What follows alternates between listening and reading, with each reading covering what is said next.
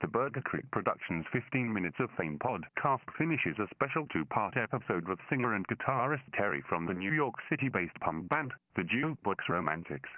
Here's their song Gringo Star. I'm so fucking tired.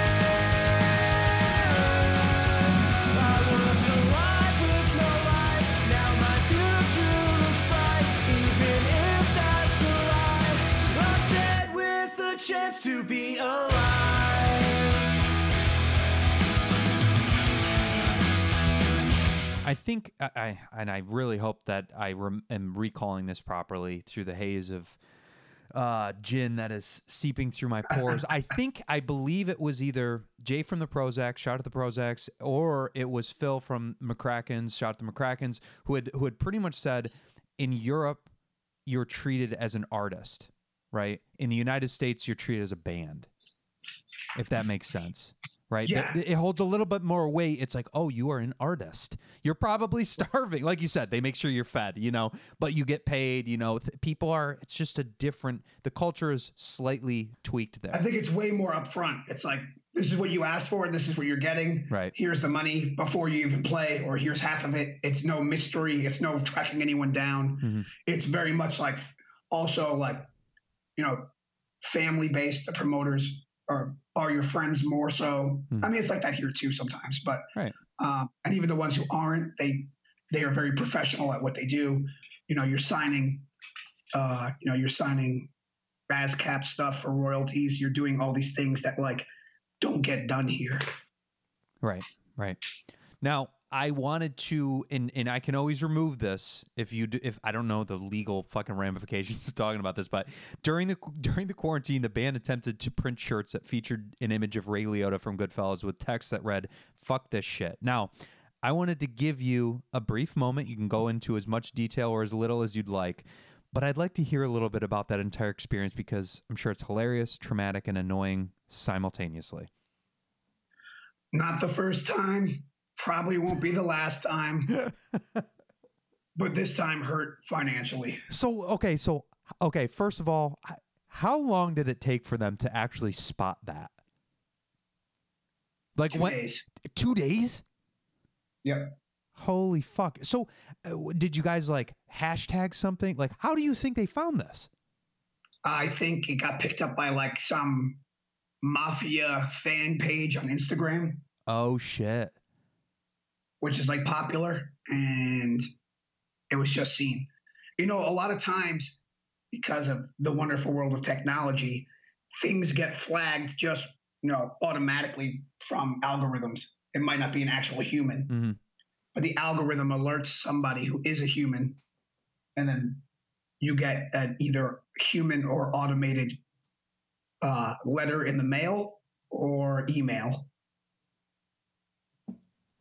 So, So this time, which was the third time of this happening, um, was uh, Swift, and uh, and I had a we had to return a lot of money uh, because they sold and we were pre-selling them. So like they oh way that we- so we pre-sold them, and the way the kind of money works with that, with like goes directly into an account hmm before the shirts are even made, and then all like the shipping costs are taken out and all that. So it was like a huge headache to get people's money back um, and stuff like that. Because we had, you know, I've never once had to do a refund ever in the history of our band. You know, maybe someone bought a shirt that was too small or too big, and I said, "Send me in the mail, and I'll send you the right size." But Right. this right. was like a, I don't know the process of refunding, you know. So it was like a, a huge thing, what a fucking head. a huge pain in the ass. Not a huge thing, but it's a pain in the it ass. sucked too. And then we made second shirts that were like Let's had see. a big cease and desist thing on it, and You know, the difference is is we probably could have got away with it if we printed them up and sold them at shows, Right. and then we would have been flagged down the road, which has happened in the past with um, Pauly Shore and um, Shia LaBeouf, but uh, or LaBeouf, whatever his name is, uh, and that happened because the shorts were actually processed and made and seen, and then that's what happened with that. So, so this was like an internet an internet thing that happened very quickly. An internet snafu, if you will, right? Yep. So, uh, Jukebox Romantics, they have a sh- uh, track, We Kill Pirates. And as an aside to that, Hook was one of my favorite movies growing up. In, in fact, I, I still think it. Gro- I still think it fucking holds up. Now, so I wanted to I ask. love I love Hook. It's one of my favorite movies. I forget that when you watch it, it's like an hour before they get to Neverland. It's Dude. so long. so I I wanted It's like a three hour movie. I want to ask you about a specific scene, particularly Okay. the scene when Tink she got like full size and confronted Uh-huh. Peter. Now, Yeah. she wanted to fuck, right? Can we take Oh, that like 100%, right? Oh yeah. So let me ask you this. Here's we'll build a second layer of, of of ridiculousness on top of this. How awkward would that have been? Because I mean, Peter was mentally a kid, but still like in his old alcoholic lawyer self. Like, would that have been a weird sex scene? Because she doesn't know what she's doing, does she? For her, it would have been weird, but she has wings, so it would have been ultra crazy because Right. he probably would have been fucking in, in the sky because he could fly. at that at that point, he couldn't fly. But I think for Peter, it wouldn't have been weird because that dude fucking winds up marrying his old girlfriend's granddaughter. Right. So like, because Peter Peter Banning's wife is Moira Yes. um, who is Granny Wendy's granddaughter, but that's Wendy who Peter used to, you know, fuck around with back in the day. Right. So, so, so Tinkerbell, you know, Mhm. I feel like for Peter Pan, it's like fucking your best friend, so it'd kind of be weird, you know. Do you think? Uh, but for her, for her, it's like you know, she loves him, so I don't know. She would have ended up heartbroken either way because he was going to go back to the real world right. regardless. Well, do you think that? Do you think that was weird anyway for his wife to finally realize, like, oh shit, you were fucking her? You know, like, do you think that was it. I weird? never thought of it. It's just I I- actually didn't think of that until you you just mentioned that. I was like, I never thought of his wife being like, "Oh, you used to fuck my grandma." like that's that's got to be that had to I be mean, a not that they conversation, didn't fuck, but they definitely had like you know some sort of kinship, Right, well, he- heavy petting or or something like. strong connection. Right. I mean, they would only kiss with buttons and thimbles, so it wasn't really like they were doing it. You know, they weren't like I don't know what the what the the the symbol is for sex. It's not buttons or thimbles. It's Right. probably like you know thumbtacks or something. there has to be penetration of some kind, you know. and a- snap bracelets.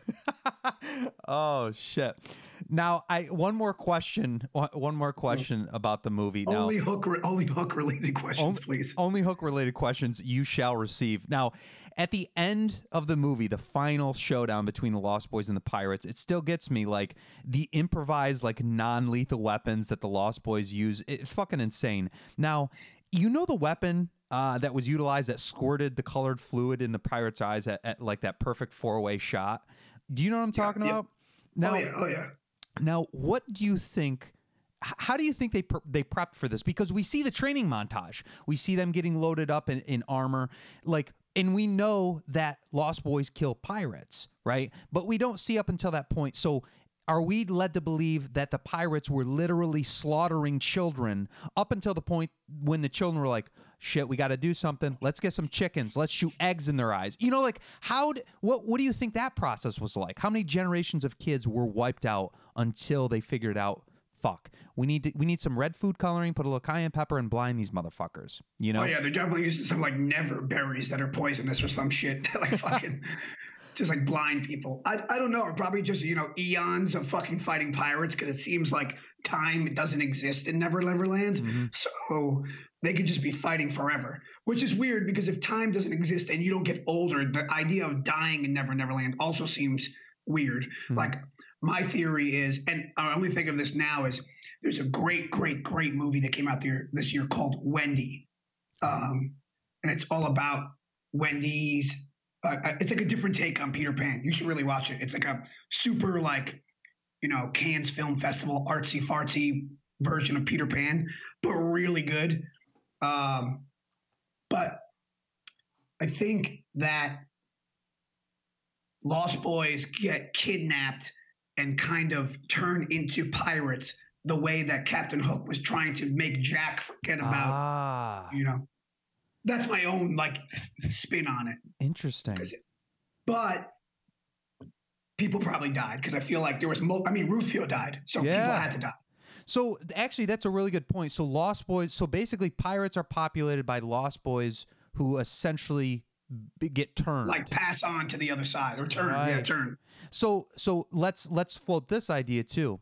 When you when you get to Neverland in in your Lost Boy, you don't age, but if you turn to be to become a pirate, then you start the is do you then start the aging process? I think it's like becoming a Sith. Ooh shit!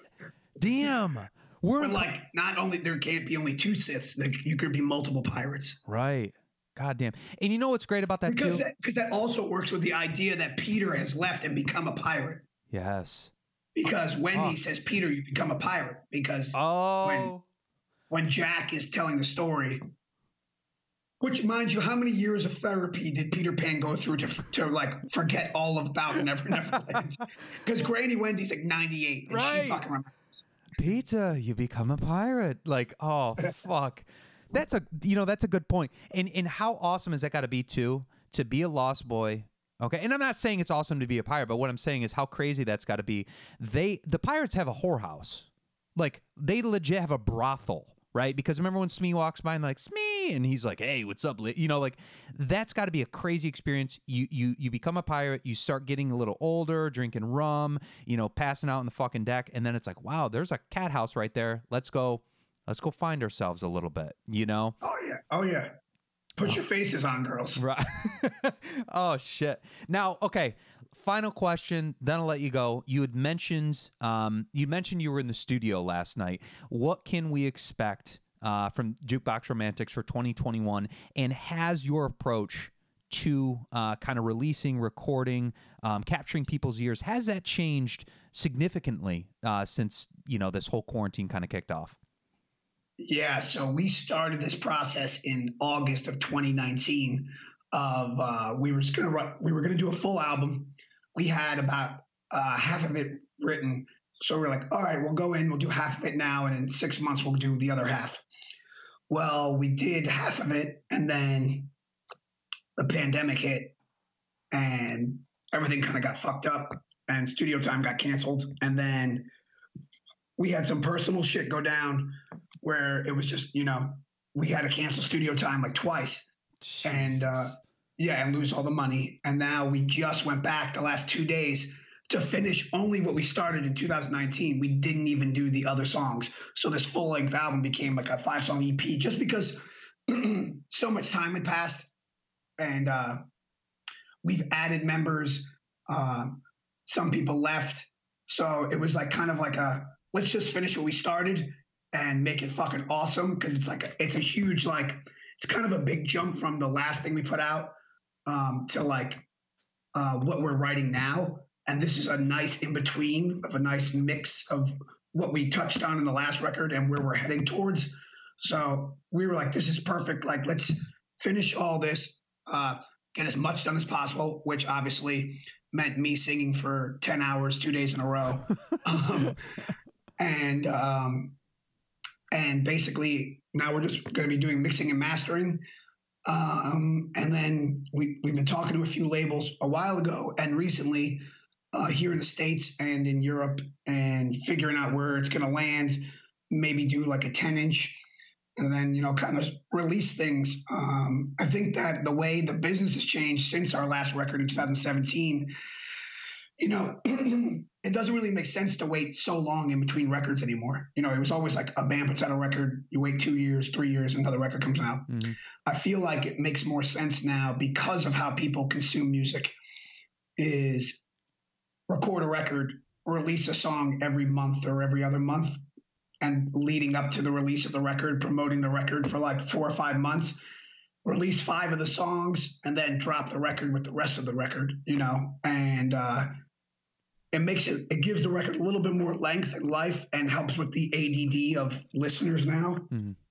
So I think that's kind of our game plan is trying to release it within the spring or summer this year. So maybe we could be able to play shows to help promote it because that's always like the plan is to we always tour around a release. We've never released something and not like tour the states and then go overseas, you know, in the last few years. So that's kind of the plan still to do it that way if we can safely. You know, everything that we had booked uh, in 2020, you know, we had tours booked in Europe and festivals booked here, and they're get pushed to 2021.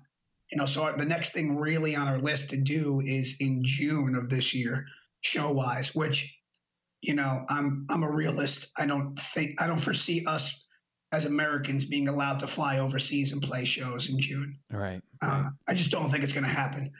Um, you know, at least not a lot of bands. I don't think it's possible. Maybe a few people will be able to do it, but I don't think the scope of everyone going over is like really a thing. Hmm. Um, and it being cost effective, you know, that's a part of it too. Hmm. So, I mean, we'll see. The plan is to, uh, you know, we're stoked on it. So the plan is to, you know, do the promoting and make videos and, you know, push it. And then hopefully by summer, uh, get back into the studio and finish, you know, the stuff that we started writing and all the new stuff we've been writing, um, and record another full length by like, you know, summer or fall of 2021. Um, so we'll see. We'll see. We're stoked on it. So.